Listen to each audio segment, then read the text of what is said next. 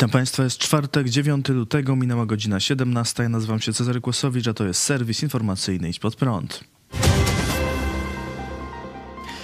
Radosław Sikorski, europoseł Platformy Obywatelskiej, dostaje ze Zjednoczonych Emiratów Arabskich 100 tysięcy dolarów rocznie, a jego zachowanie podczas głosowań w połączeniu z tymi płatnościami jest podejrzane. Takie stwierdzenia dzisiaj publikuje holenderska gazeta NRC.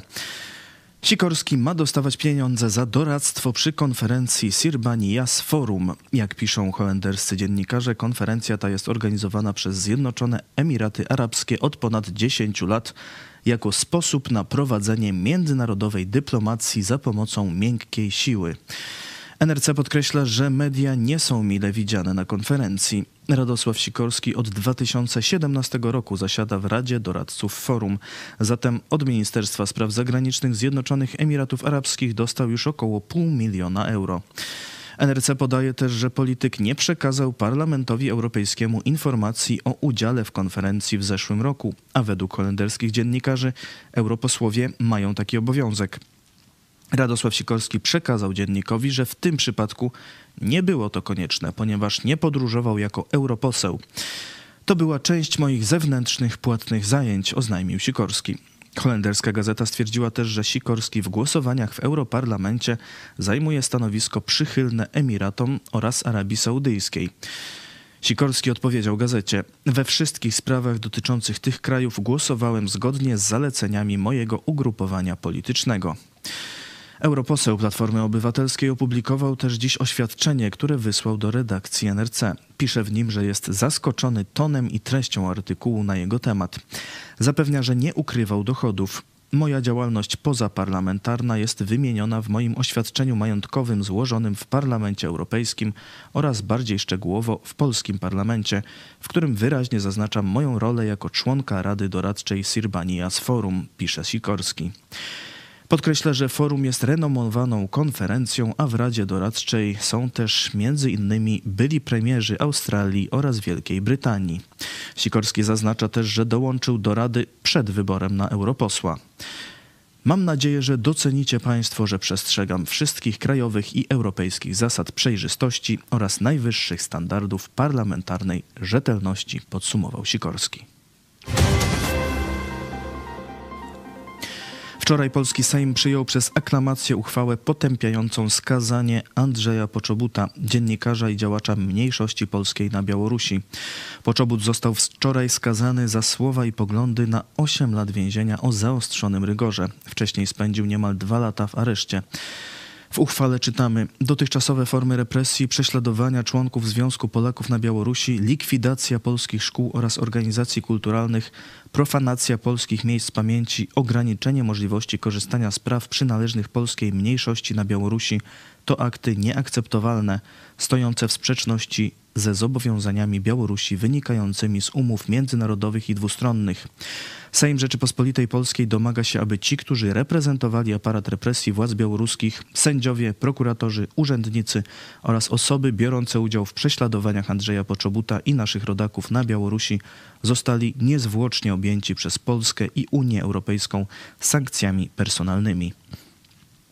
Odnosząc się do przyjętej uchwały, minister spraw wewnętrznych i administracji koordynator służb specjalnych Mariusz Kamiński napisał dziś na Twitterze: W związku z uchwałą Sejmu w sprawie Andrzeja Poczobuta poleciłem podległym mi służbom przygotowanie wniosków o wpisanie na listę sankcyjną kolejnych osób związanych z reżimem Łukaszenki odpowiedzialnych za represje wobec Polaków na Białorusi.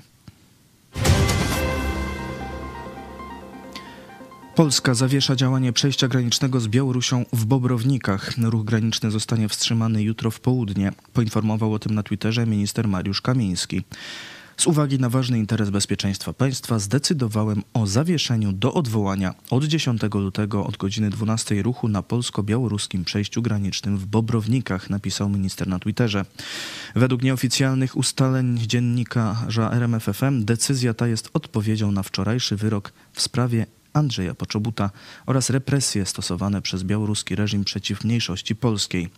Według informacji RMF ma to być sygnał, że możemy całkowicie odciąć Białoruś od Zachodu, w związku z czym nie należy wykluczać, że zapadną także decyzje co do innych przejść granicznych w Terespolu i w Kukurykach.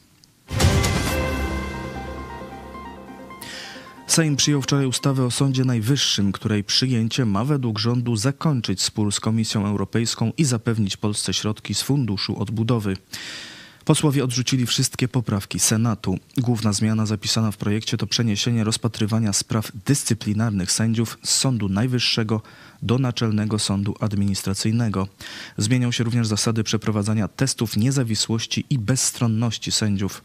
Obecnie wniosek o taki test może złożyć strona postępowania. W projekcie rozszerzono tę możliwość i wnioskować o testowanie sędziego będzie mógł także sąd. Kompetencje w zakresie oceny sędziów ma przejąć częściowo Naczelny Sąd Administracyjny.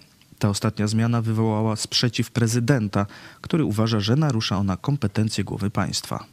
Prezydent decyduje, czy ktoś sędzią zostanie, czy nie. I decyzja prezydenta jest decyzją ostateczną i niepodważalną. Będę oceniał przede wszystkim zgodność wprowadzanych zmian z Konstytucją Rzeczypospolitej Polskiej. Będę oceniał to też z punktu widzenia bezpieczeństwa prawnego obywateli, stabilności wydanych orzeczeń. Proszę pamiętać, że przez ostatnie lata w polskich sądach były wydane tysiące orzeczeń. Były to osoby, które otrzymały bardzo często w ciągu ostatnich siedmiu lat swoje nominacje sędziowskie.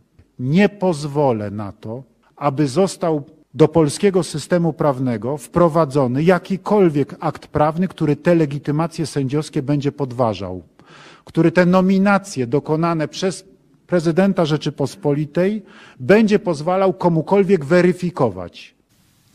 Tak mówił prezydent Andrzej Duda o projekcie ustawy, kiedy został on w grudniu złożony w Sejmie. Teraz, po ostatecznym przyjęciu projektu przez parlament, prezydent będzie musiał podjąć decyzję, czy ustawę podpisze, czy zawetuje, czy też odeśle do Trybunału Konstytucyjnego. Prezydent Ukrainy powitany w Brukseli owacją na stojąco. Europejscy politycy spotkali się dzisiaj na nadzwyczajnym szczycie Unii Europejskiej. Szczególnym gościem szczytu jest prezydent Ukrainy Wołodymyr Zełenski, który wygłosił przemówienie w sali plenarnej Parlamentu Europejskiego. Zełenski dziękował Europie za obronę Ukrainy i nieustające wsparcie. Podkreślił też, że w wojnie z Rosją Ukraińcy walczą nie tylko o swoje terytorium, ale przede wszystkim o wartości. Przypominał, że Rosja wysyła swoich obywateli jak mięso armatnie, nie licząc się z życiem ludzkim. Jak zaznaczył, mówiąc o rosyjskim agresorze, bronimy się przed najbardziej antyeuropejską siłą w nowoczesnej Europie, która inwestuje w ksenofobię i stara się sprawić, by wróciła nieludzka rzeczywistość lat 20., 30. i 40. Zełenski mówił też, że aby mogły się ziścić marzenia młodego pokolenia, trzeba pokonać tę antyeuropejską siłę. Tylko nasze zwycięstwo zagwarantuje nam przyszłość, powiedział ukraiński prezydent. Zełenski wskazywał też, że naturalnym miejscem Ukrainy jest obszar cywilizacji europejskiej. Wszyscy jesteśmy Europejczykami, a w naszej wspólnej Europie różnorodność i wolność stanowi wartość jestem tu dziś, by bronić tych wartości dla Ukraińców. Wracając do Europy, wracamy do siebie, do domu. Staję przed państwem, żeby bronić naszego prawa powrotu do domu wszystkich Ukraińców w różnym wieku, o różnych przekonaniach politycznych, o różnym statusie socjalnym, o różnych przekonaniach religijnych. Wszyscy mamy za sobą wspólną europejską historię. Mówił w imieniu Ukraińców Załęski. Ukraina stara się o członkostwo w Unii Europejskiej. Prezydent Załęski wskazywał, że nie ma wolnej Europy bez wolnej Ukrainy. Dziękował też bezpośrednio zwykłym Europejczykom. Zwracam się do zwykłych ludzi. Losy Europy nigdy nie zależały od polityków, one zależą od każdego z Was. Dziękuję Europejczykom, którzy w setkach miast i wsi wspierali i wspierają Ukrainę w tej historycznej walce. Politycy na, politycy na szczycie w Brukseli mają rozmawiać m.in. o finansowym i wojskowym wsparciu dla Ukrainy, w tym o możliwości przekazywania rakiet dalekiego zasięgu i myśliwców. Ponadto tematem rozmów ma być nowy dziesiąty pakiet sankcji na Rosję, a także sprawa możliwej konfiskaty zamrożonego rosyjskiego majątku. Jak mówił premier Polski Mateusz Morawiecki na briefingu przed oficjalnym spotkaniem w Brukseli, konfiskata tego majątku ma nie tylko służyć ukaraniu Rosji, ale też zmniejszyć opłaty za energię elektryczną i gaz oraz zapewnić środki na odbudowę Ukrainy. Dziś o 18 w telewizji Idź pod prąd o zaangażowaniu w pomoc Ukrainie odpowie opowie Shigeru Ban, światowej sławy architekt z Japonii. Cześć, e, chciałam Was zaprosić na reportaż o tym, jak architekci włączyli się w pomoc Ukrainie.